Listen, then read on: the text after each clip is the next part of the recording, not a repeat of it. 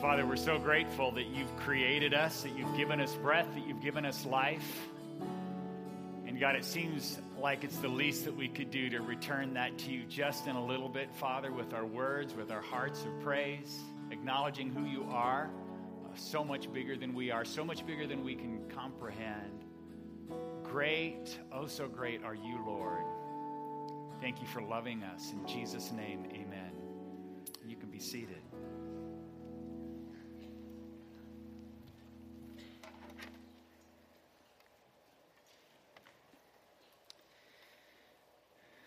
Well, we are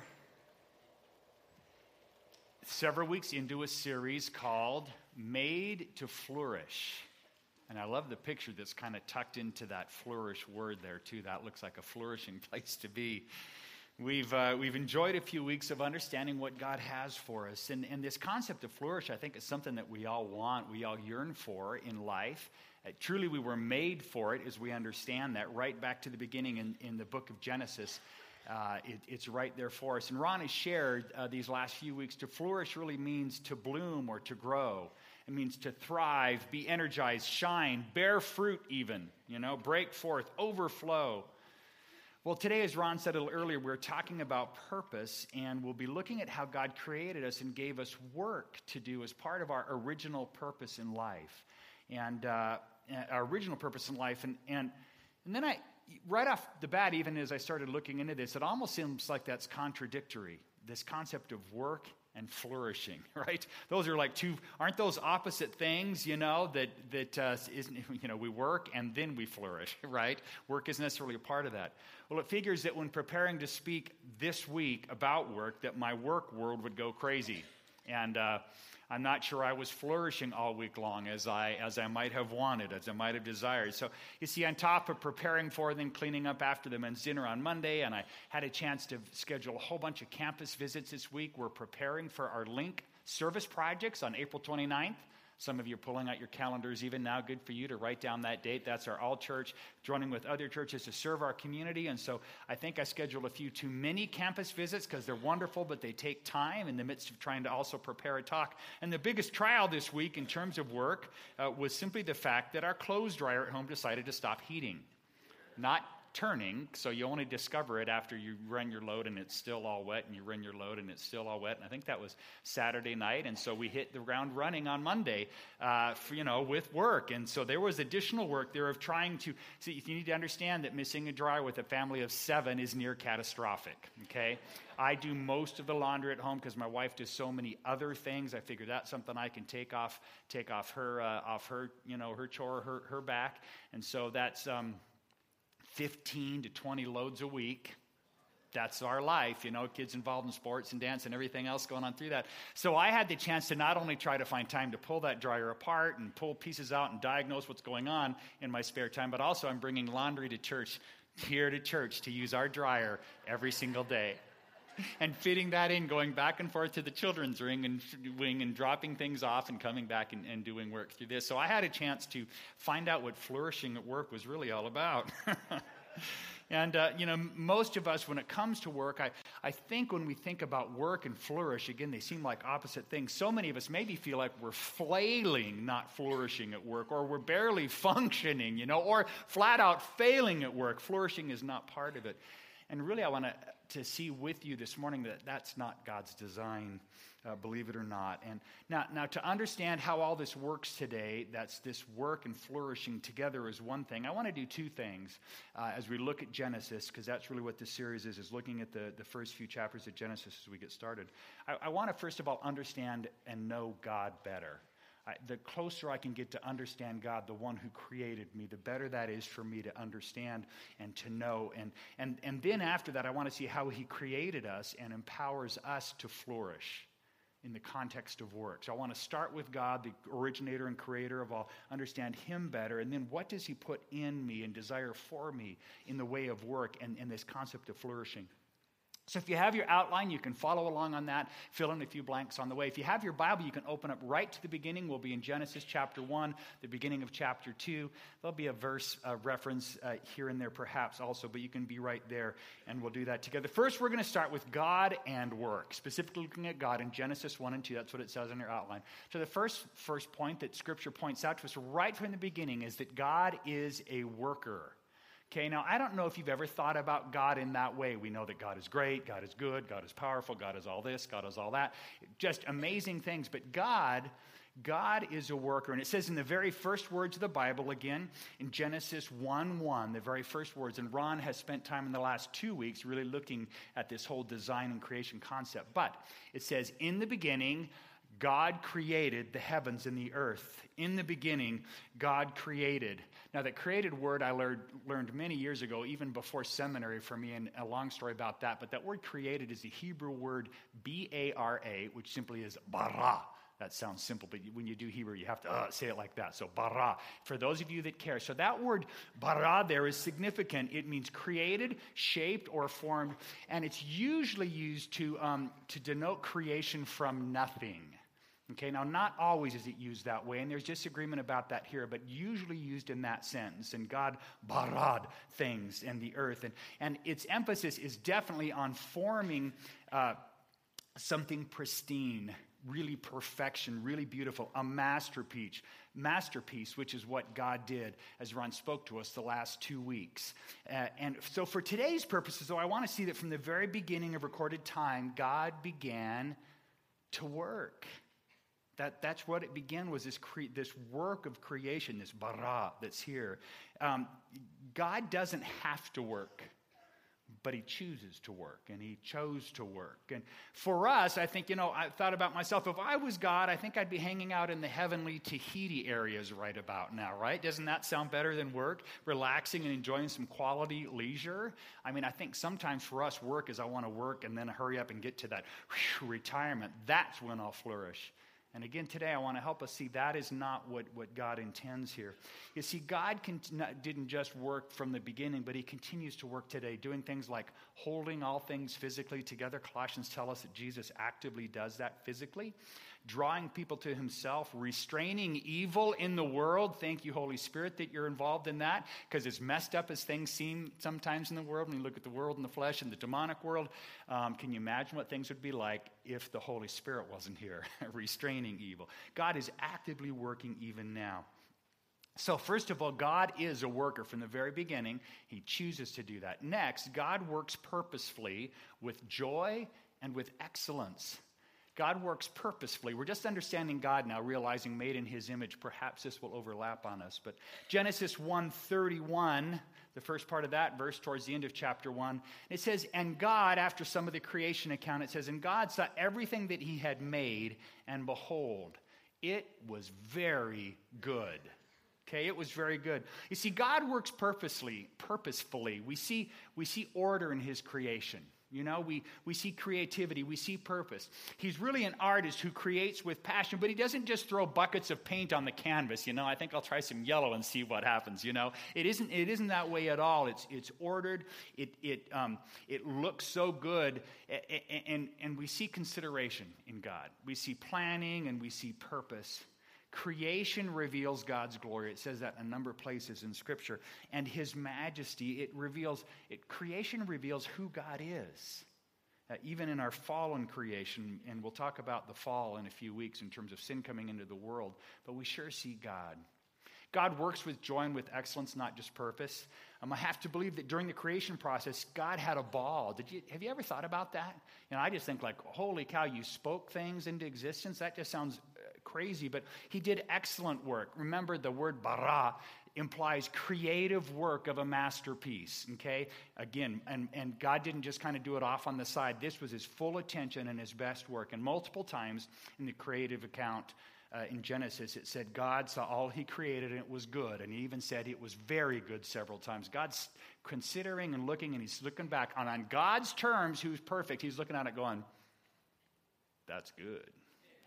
I did good right there, you know? And then what about joy? Because we said purposeful with excellence and joy. And I can just picture this God sized grin on his face as he spoke into existence the sun and the moon. Kind of like that, right? And he's doing that, and the plants and the trees and the animals, okay? God makes the cute and cuddly little koala. And he smiles, thinking of the countless millions of people who will see one for the first time and go, ah, especially you gals, right? Oh, the little koala, little fuzzy, you know, I want to hold one. God makes the lemon fruit, and he laughs out loud, picturing the countless billions of sour faces people will make when they first bite into one, right? That little thing here, try this, you know, that, that happens. I just see God and his variety and his creativity going, he's not like, ah, oh, God, I got to go to work today and make some fruit, you know. Got to design some stinking animals, four legs, two legs, whatever, you know. That, that there's this, there's a joy in this. Look what I, I'm choosing to do in creation, let alone the variety that is sitting here in this room. And the joy that God had, the smile on his face as he designed each and every one of you. That's the Lord, excellence and joy and purpose. What an amazing job God did in his work. Now, again, God's work reveals who he is purposeful, joyful, excellent. Well, third, God plans and takes strategic rest. Oh, good. I knew we'd get to some good stuff, right? Rest sounds pretty good. Genesis 2 2, right after this creation account here in Genesis 1, and it says, On the seventh day, God finished his work that he had done, and he rested on the seventh day from all his work that he had done. Now, I find it interesting that God didn't need to rest. It just said that he did rest. Okay, I just want to point that out. Um, he didn't rest because he was tired. God is all powerful. He never needs to rest. Now, all powerful means a couple of things. It means that God, um, God can do anything and everything that doesn't conflict with his nature, and that's all powerful. But it also means that he has that power all the time.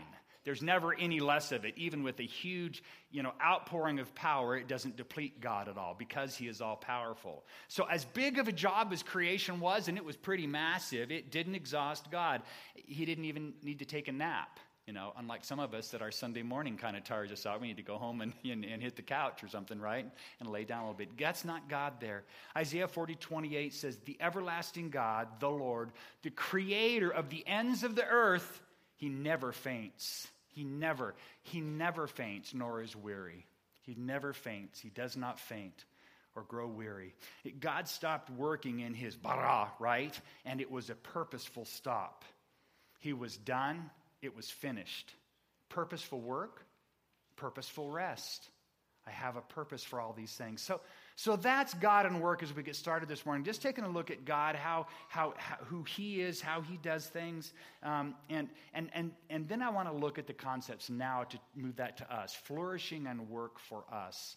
But, but we, before we dive into the little points and filling out the blanks, I want to kind of take a, a big picture look at um, this for a moment flourishing and work, those two concepts, because I want to help us see that they're not, they're not enemies, flourishing and work, that they're really partners. You see, to flourish in this life, we're going to see that work is a part of it. And to make sure we understand and apply this today to all of us, okay, because some of you are going, I'm too young, I'm not working, I'm, I've got something going on physically in my life, I can't work, I'm retired, I'm not working. So that all of, the, all of you are saying, I don't need to listen today. Yes, you do. Because sure, work here absolutely applies to a vocation concept, but it also may be schoolwork it may be work in retirement because most of the retired folks I know are busier than those that are working in a vocation.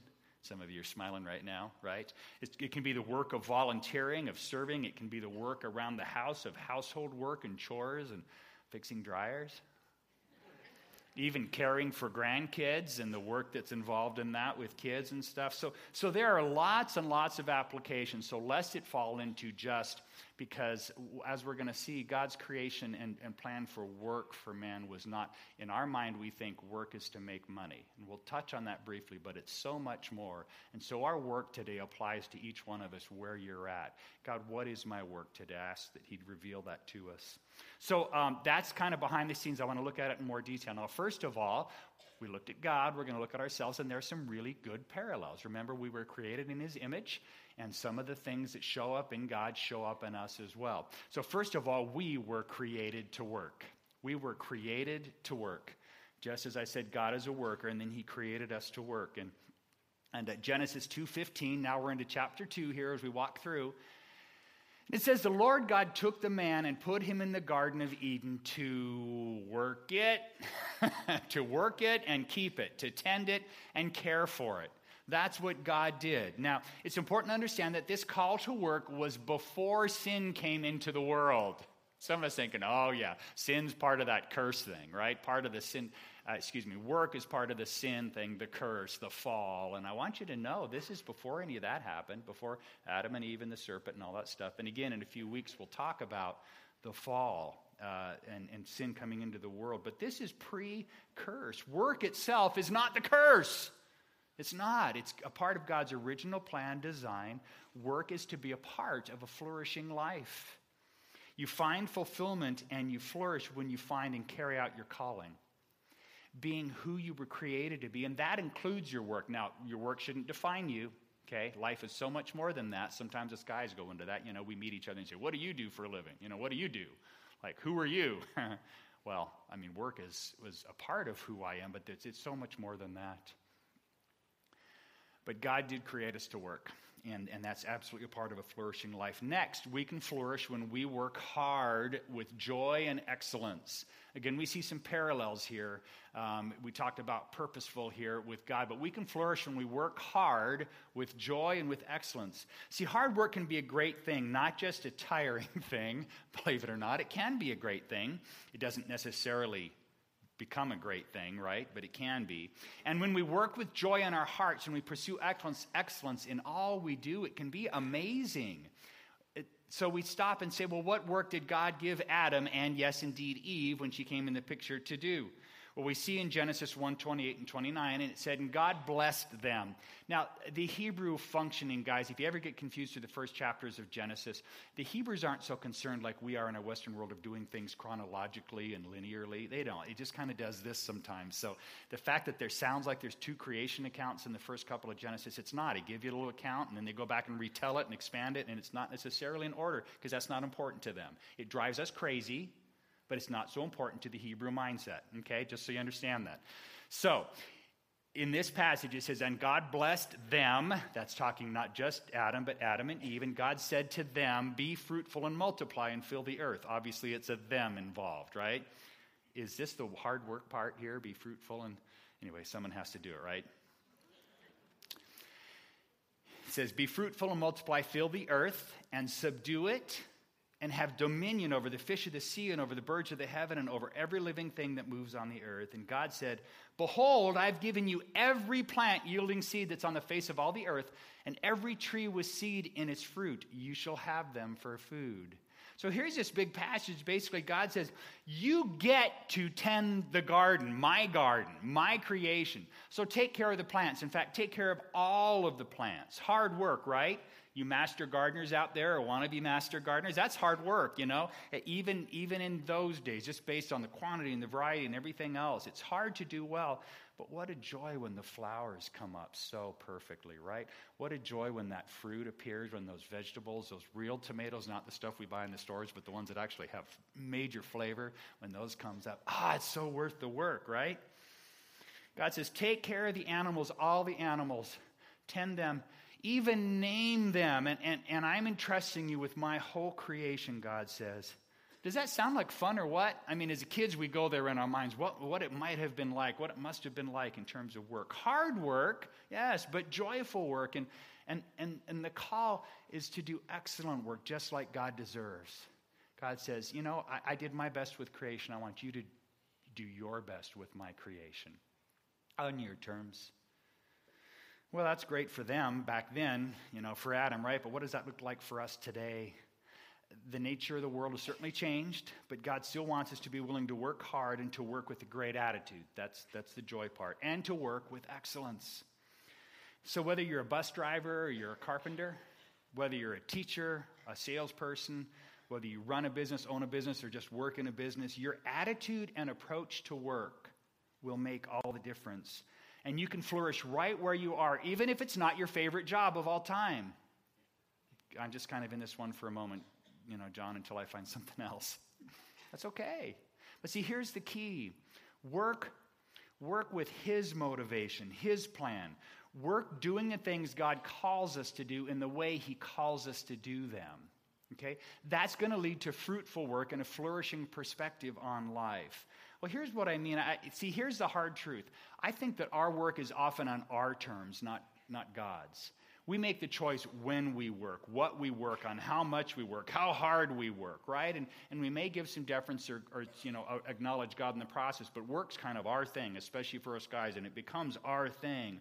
But the truth is, work on our terms can get ugly and it can get frustrating, and it's the feeling that can lead to a feeling of a wasted life that Solomon writes about in Ecclesiastes. Because Solomon went through a period of time when he was like Mr. Workaholic, you know? And he had the resources to do whatever he wanted to do. But in Ecclesiastes chapter 2, 22 and 23, Solomon's writing and he's reflecting and he says, What has a man from all the toil and striving of heart with which he toils beneath the sun? All the work that I've done and the building of great buildings and gardens and just people around the world are going, Wow, Solomon, you're amazing. And for all his days are full of sorrow, says Solomon, and his work is a vexation kind of the translation from that Hebrew. Even in the night, his heart does not rest. This also is vanity. He said, I poured myself into work because, yeah, us guys, man, it's all about the work and sure about the money and sure about the feeling good and purposeful and all that. And, you know, I went through all that and it led me just nowhere. It's vanity. It's a wasted life, is what it feels like. See, hard work hard work can be a great thing, but God, we want it to be on your terms, not ours. You know? My work, my time, my place, my way. God, what is your work, your time, your way, your place? Now, when we talk about hard work, I also just want to point out that it's not work addiction. You know what I mean? The workaholic scene. A workaholic, if, if work is, is uh, fruitful and leads to a flourishing life, and the more I work, the more flourishing I'm going to be. Nope.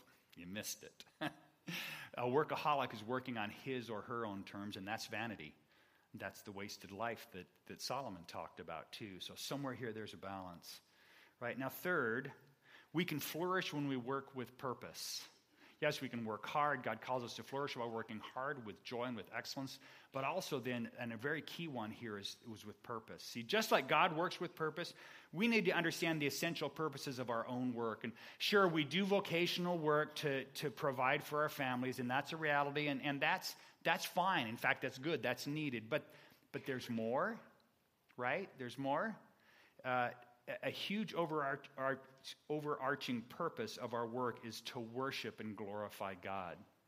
That's why one of the big reasons why God has put work in front of us. See, Adam, way back when, and Adam and Eve, they didn't need to, quote unquote, earn a living, and yet God gave them purposeful work to do from the very beginning. And Pastor Ron read this, these verses earlier you know, we're teaching out of Genesis during this passage, but occasionally it's something, another couple verses will help kind of shed some light on things. And because you bring Jesus into the picture and it gives it the perspective here in Colossians 3, it says, whatever you do, whatever you do, good job or bad, right? work hardly. There's the work hard, as for the Lord and not for men, knowing that from the Lord you will receive the inheritance as a reward. You are serving the Lord Christ. You see, my purpose, my goal is to do all my work as if I'm working directly for Jesus. What about you? Can you say, He's my boss? I, I, can glorify God in all my work, or at least that can be my goal. And if I can't glorify God in some aspect of my work, maybe it's time to reevaluate what I'm working on, right? If my work calls me to do something that I would be embarrassed to have Jesus see or participate in, it's really time to rethink that part of my work. Well, you know, it's kind of just what I do over here. It, maybe, maybe it's time to evaluate and reevaluate today. We're called to glorify God in our work as a direct purpose of our work. It's not a byproduct. It's a byproduct. It's not just an occasional circumstantial thing. It's a purpose for our work. I work. I go to work. I work. The way that I work, my attitude, whatever your work is, even in retirement, it's before me so that I can glorify God. I don't work and hope to glorify God. I work to glorify God. You get the difference? It's a huge difference. I started thinking about this. Every time we do a great service project, you know, you get involved in a ministry, you go on a missions trip to Uganda or Mexico, which we've got it coming up here in a few weeks during spring break. Every time we do something big and giving like that, at the, even the Link projects, we go out and serve, and oh, it feels, it feels so good. You know, we feel so blessed, so fulfilled, and we feel so alive. We feel, well, flourishing, really, and that can come up because we see the point and the purpose of that work. It's right in front of us, it's spelled out for us, and we get to accomplish that. We see that it glorifies God directly and it advances the kingdom. Wow, it took a step forward with what God wanted to accomplish, you know. Well, that's easy to see when I'm doing a ministry thing, a big service project with the Lord. But here's a big question Shouldn't that be the same for our every bit of work here at home, wherever you're working? not just when you go out and do something spectacular or something special. Now, you may think it's easier to do this for those of us who are pastors or, or who work in ministry, you know, employed in missions ministry or whatever. Um, that may sound easier. I mean, wouldn't it be easier to work hard with joy and excellence and see how you can worship and glorify God when you're in a church or a ministry setting? Well, I want to I want to have you understand something today. By the way, it's great. It's awesome. A, a call to pastoral mini, ministry has been an amazing thing for me, but it's not intrinsically higher than a call into another profession. Is that, have you been told that over the years? I, I find that that isn't what I've always heard. Special people are called to be a missionary. Special people are called. Well, yeah, they are. But everybody's special. And God has a special call for each one of us. God wants kingdom ministry to happen at all of them. I absolutely feel blessed and privileged to be a pastor here at Twin Cities Church. Thank you, Lord. But I was equally called before I was a pastor to do kingdom work in the area of commercial music, my previous uh, profession down in Southern California. I was equally called. It wasn't like God said, Do this until I call you to something, to the, to the good stuff. Right? It's, it's right there it was a different calling, but it was a calling just the same and an important one. You see, you're called to worship and glorify God cutting hair, babysitting little ones, babysitting big ones, if that's your world, right? Bagging groceries, filling prescriptions, selling insurance, filling papers, gardening, and on and on and on. It's a calling, it's a privilege. It's a way that you can glorify God by working hard with joy and with excellence. This is my this is my call, even if it's not my ideal job. For now, this is where God has me. I want uh, us to watch this short video here that does a great job of making this point and marrying this concept of, of secular, in a sense, and sacred together. Let's watch this video.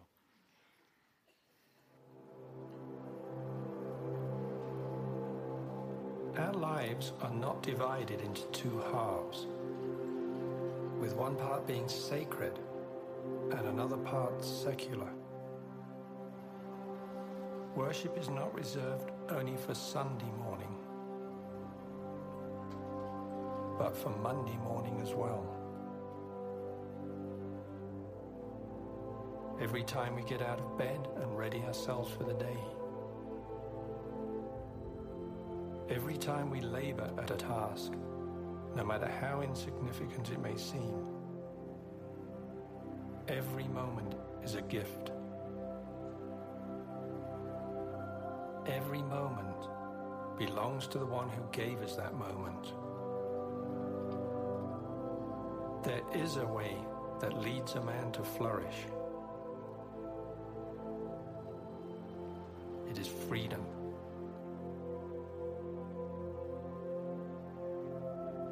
The freedom to discover his true potential to keep the fruits of his labor, to find fulfillment in his work.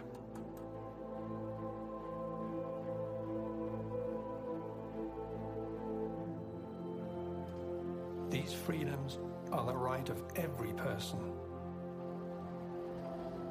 because they come woven into the God given dignity of every person. Where they exist, societies and people flourish. Where they are absent, there is only poverty. These freedoms must be championed, for this is God's design for us,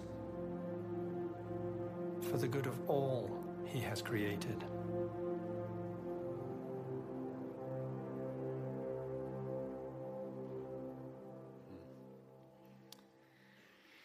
You are so valuable to God right where you are. Right where you are, if you realize and act on your purpose. It's a calling, it's an opportunity to flourish. Well, next, the other purpose for our work is to lead others towards Jesus. That's a purpose for our work is to lead others towards Jesus. And this, this purpose is huge, and it's one that I think we miss all the time. In other words, I think we work, and occasionally, if I get a chance to impact someone for Jesus uh, off to the side, that's awesome, right? But really, this is essential to our leading a flourishing life. See, here's the deal. On Sunday, on Sunday, all together, we are the body of Christ, gathered at church. Here we are. And on Monday, we are the same body of Christ, purposely scattered to work in the world, bearing witness about Jesus in everything we say and do. You see, God puts us in our specific vocations, all of our different vocations, and our volunteering and our different areas of work, right? So we can reach all the other people in those vocations that don't yet know and understand the love and forgiveness of Jesus. That's why we're in different places. If you gathered us all together, that'd be a whole lot of fun, but it wouldn't be very effective, right? For Him. It's why God put you there. Matthew 5, some, some verses that are well known, says, You are the light of the world. You are the light of the world. And I'm going to add, at work, you are the light of the world. That's, that's my addition, right? a city set on a hill cannot be hidden, nor do people light a lamp and put it under a basket, but on a stand, and it gives light to all in the house, to all in the workplace. In the same way, let your light shine before others at work, so that they may see your good works and give glory to your Father who is in heaven. So that just leads me to a question How can you appropriately express your faith at work? Okay, don't do it in such a way to get yourself fired, right? There's some inappropriate ways and times and places and things that, to do that. But work with integrity, work with excellence, work with great, great joy, a joyful attitude. Be helpful, be a team player, do all those things that glorify God that you would do if your boss was Jesus, which we discovered earlier is what we're supposed to do anyway, right? So, how we work demonstrates Jesus, and then look for opportunities to express your faith positively in the right ways. Offer to pray for someone who's hurting or in trouble. You'll find they'll be open to prayer, even if they don't necessarily believe in God, they'll be open to your prayers. look to express peace and confidence in the midst of this uncertain world that we're in. You know, why, why are you have, do you have peace and confidence? What do you know that I don't know? I, I don't know the future, but, but I have peace and confidence in Him.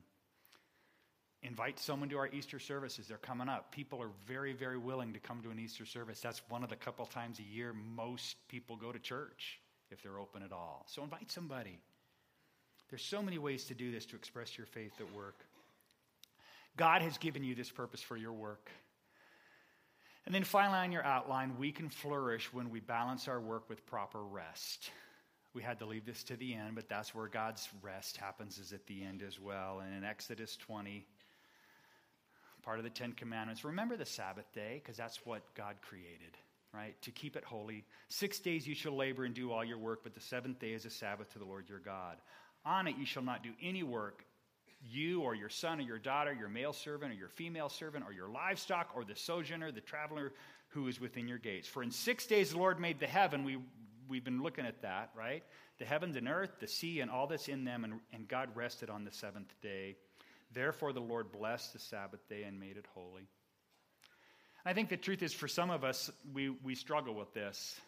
It's two sides. Some of us don't rest enough. You know, we're too driven and it misses what God intends for us. We miss the opportunity to flourish when we work too much because it becomes on our terms, what we talked about, and it's, it's uh, Solomon saying vanity. Others of us rest too much. And that misses the mark too, you know, on the other end of things. Rest without work is was really the Bible talks about that, you know, laziness in a sense that's there, and you won't flourish there either. Well, I want to close in prayer with you today, but, but this is a little unusual because I want to offer you the chance to do something different today, to have an active response. If God's kind of spoken to you about your work, again, your school work, your, your re- work in retirement, your vocation work, your work caring for your kids if you're a stay at home mom, you know, I want to offer you the chance to receive a commissioning this morning. And I mean that seriously, a commissioning. You see, we commission people in church ministry and missions all the time. We call people forward and we give them, we recognize that special calling, we lay hands on them and we pray for them. We'll be doing that in a couple weeks to send the team that's heading to Mexico for this next mission trip. And we, oh, that's great, we can commission them, recognize their calling, and pray for them. But haven't we said today that your ministry and your mission field in your workplace is equally real? It's equally valid and equally vital to building God's kingdom?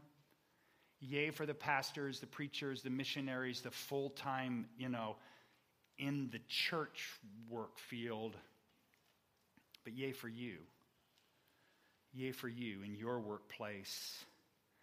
You're vital to building God's kingdom. So maybe you'll realize that more, and maybe you'll take it more seriously if you're commissioned into that ministry and that mission today, right now. And I'm going to give you that opportunity. Um, here's a deal We'll take this active response from you. If you want to receive a commissioning to go and be God's light in your work, whatever that work may be, I'd love to ask you to stand right now. This is no big special thing in a sense, but it's you recognizing, saying, you know what? I want to take this seriously. God, you are calling me into this work with a purpose to glorify you, to worship you, and to be a light for Jesus in the same way that the pastors and the missionaries and some of those types of people are as well and you're standing now. And I just, I'm going to ask you a couple of questions, then I want to pray with you. So here's my questions. For those of you who are standing, and it's fine if you stand halfway through this. If God's speaking and you're a little slower to respond, that's okay. Here's my first question As someone who is committed to following Jesus' call in your life, will you allow the expression of your personality and the exercise of your spiritual gifts and natural talents to be directed and empowered for the glory of Jesus Christ as Lord? If so, say, I will. Will you encourage one another towards seeing your work as more than just a job or just a paycheck, but as the means by which God is saving and transforming the world through his people? If so, say, with God's help, I will. And let me pray for all of us. Father, there's some of us, many of us, standing today, um, and Lord, I thank you for that. Uh, thank you for the call that you put on our lives, Father, that, that um, God, we can hear your voice in your call and we can respond. And so, Father, I just pray actively right now for each person in this room, and especially for those that have responded by standing, Father. We recognize your call, Father. We commission them to be missionaries. We commission them to be ministers of the gospel of Jesus Christ at their workplace, Father. May they work with excellence and joy. May they work hard. May they work with integrity. Father, may they represent you in their work and their actions. And Father, may their words lead people to Jesus, Father, as you do your kingdom work, Father, in each one of us, in so many places, each day throughout this very week. God, we recognize and commission and commit these people to you in Jesus' name. Amen. Amen. And you can be seated.